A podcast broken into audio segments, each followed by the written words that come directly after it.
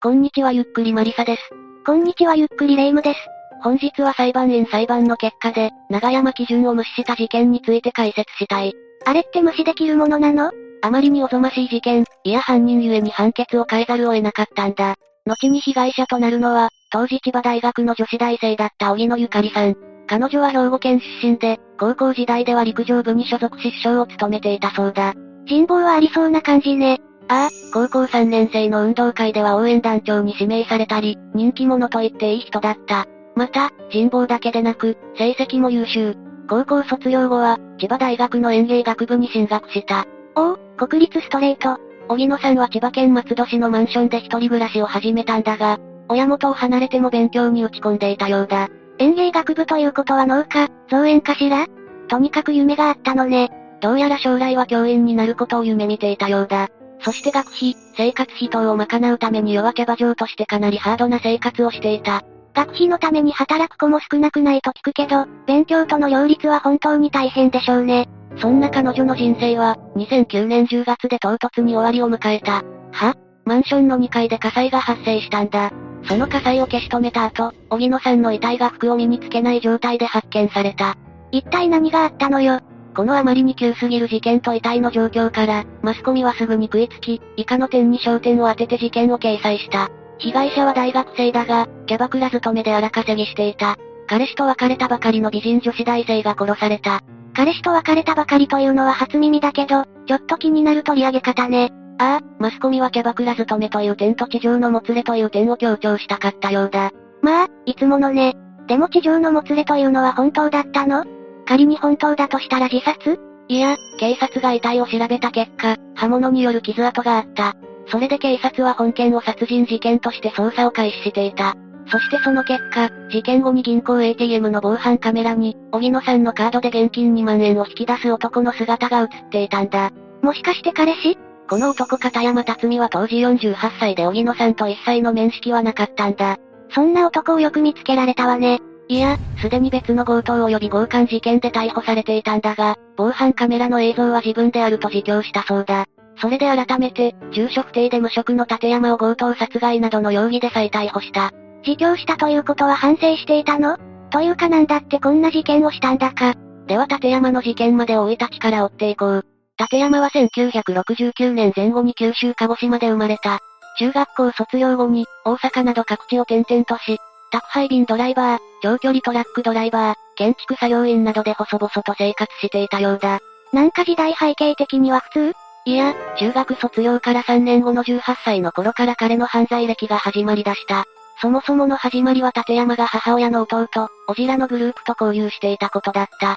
このおじは非常に悪質な人間だった。集団による女性への性的暴行の常習犯で、この犯行に立山を参加させたんだ。むしろおじは犯罪を止める側でしょうが。だが、おじは立山を犯行に使った。一緒に車で街に出てあの女をナンパしてこいと命令。女性がうまくついてくると車に乗せ、適当に騙して、アパートに連れ込んで皆で襲ったそうだ。こんな環境にいたら一発で性根が歪むわ。ああ、当初はかわいそうだからと、立山は女性を逃がしたこともあったそうなんだが、このことにおじたちは激怒し、立山を殴りつけたらしい。これに懲りてからの立山はナンパと、連れ込んでからの暴行に加わったんだ。えげつないわね。一体何人ぐらい被害に遭ったのかしら。立山曰く、何人の女を襲ったかは覚えていないそうだ。ただ立山はこれらの犯行の中で、歪んだ女性感を持つようになった。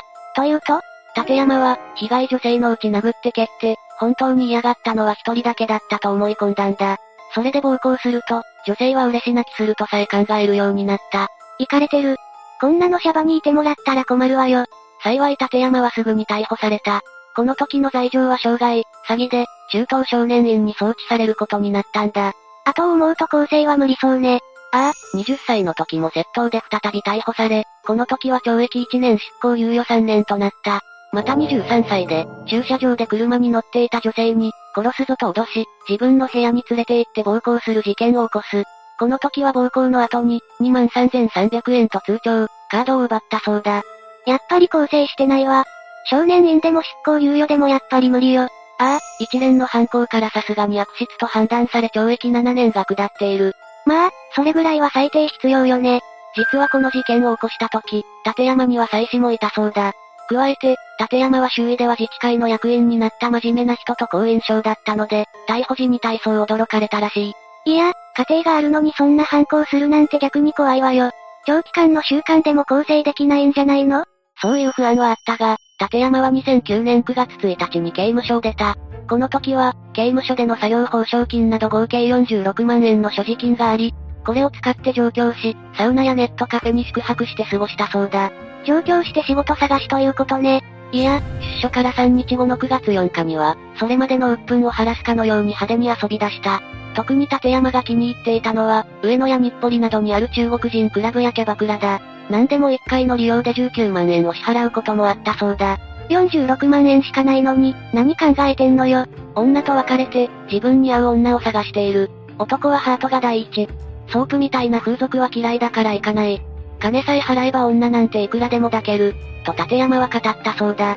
立山は商売気のない女性を好み、そのような女性を強く求める性分なのかもしれない。でも求め方が18歳の時に叔父と共に学んだやり方なのよね。そんな立山がお金困り出すような使い方をしているのが気になるわ。ああ、実は立山は9月中旬から所持金が心もとなくなり、空き巣を働き始めていた。これらの被害金額は18万ほどらしいんだが、それらの金でキャバクラ遊びを続けていた。出所してから一月足らずで、これか。ああ、10月初旬までに上記の3件の窃盗を行っている。1、9月16日住居侵入、窃盗被害者 A さん男性桜氏。20月に3日住居侵入、強盗致傷被害者 B さん76歳女性松戸氏。30月6日住居侵入、窃盗被害者 C さん男性桜氏。2件目が強盗致傷って、普通に重罪もあるわよ。ああ、立山は女性が相手だと傷つけることを意図はなかったようだ。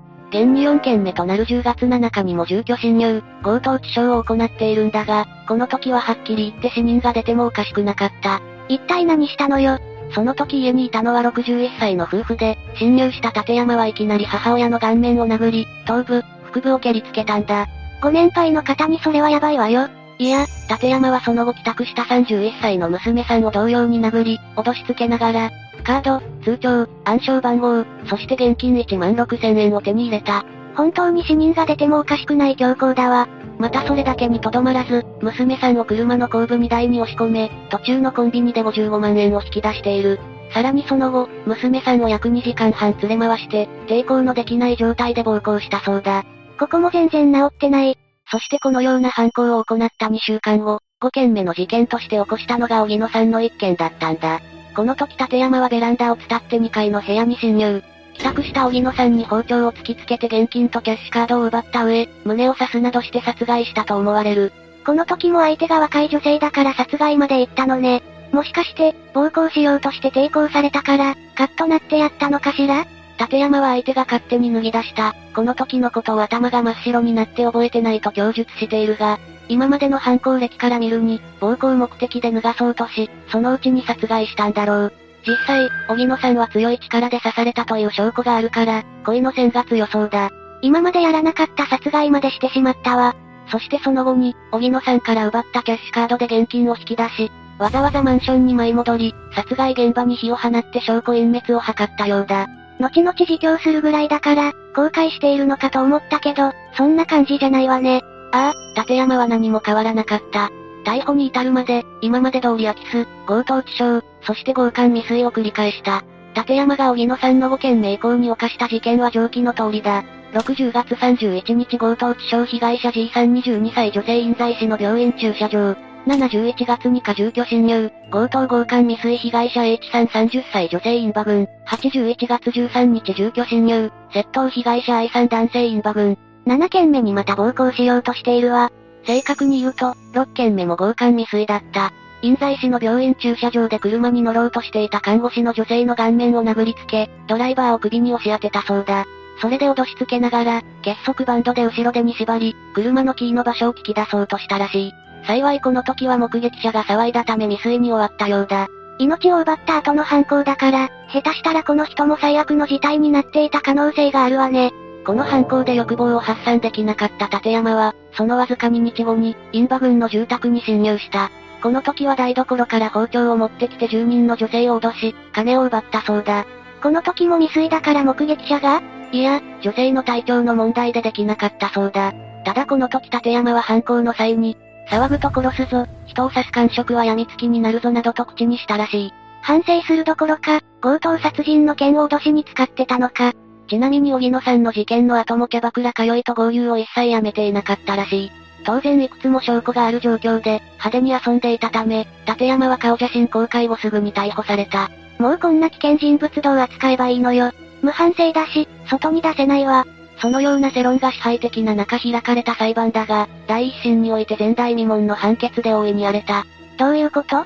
法廷での争い自体は従来と大きく変わらなかった。まず検察、弁護側は殺意の有無で争ったんだ。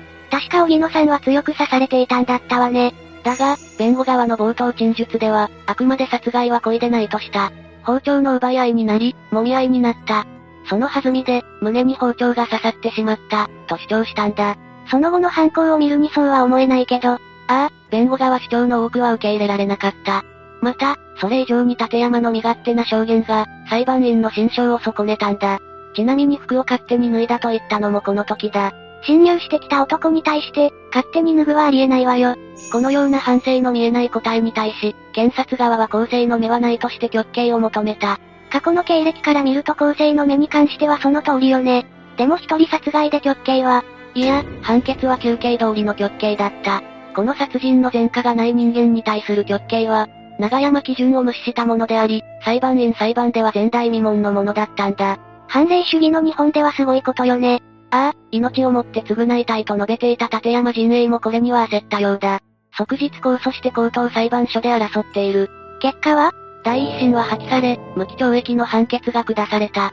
計画性がないことと、やはり一人殺害の強盗殺人事件で、死刑となった例がないことを重要視したんだ。これの判決に対し上告が行われたが、上告棄却により無期懲役判決が確定している。無期懲役は重罰だけど、一度極刑判決からのこれは遺族側として辛いでしょうね。一旦事件としては異常だ。永山基準は判例として用いられるけど、国民から選ばれる裁判員裁判ではあまり参考にならないのかしら？参考にはしているのだろうが、それより加害者の構成可能性と事件の凶悪さを重要視しているのかもしれないな。よしあしは置いておいて、こういう第一審判決が増えると、第二審以降の判決も影響されそうね。そうかもしれないが、現在は裁判員たちが極刑を認めても、高裁以降は永山基準重視であることに違いはないな。判例重視というのは、裁判長によって量刑が変わらないというところが良いけれど、一度判例ができたら覆しにくいのね。最後になりますが被害に遭われた方に哀悼の意を表します。最後までご視聴ありがとうございました。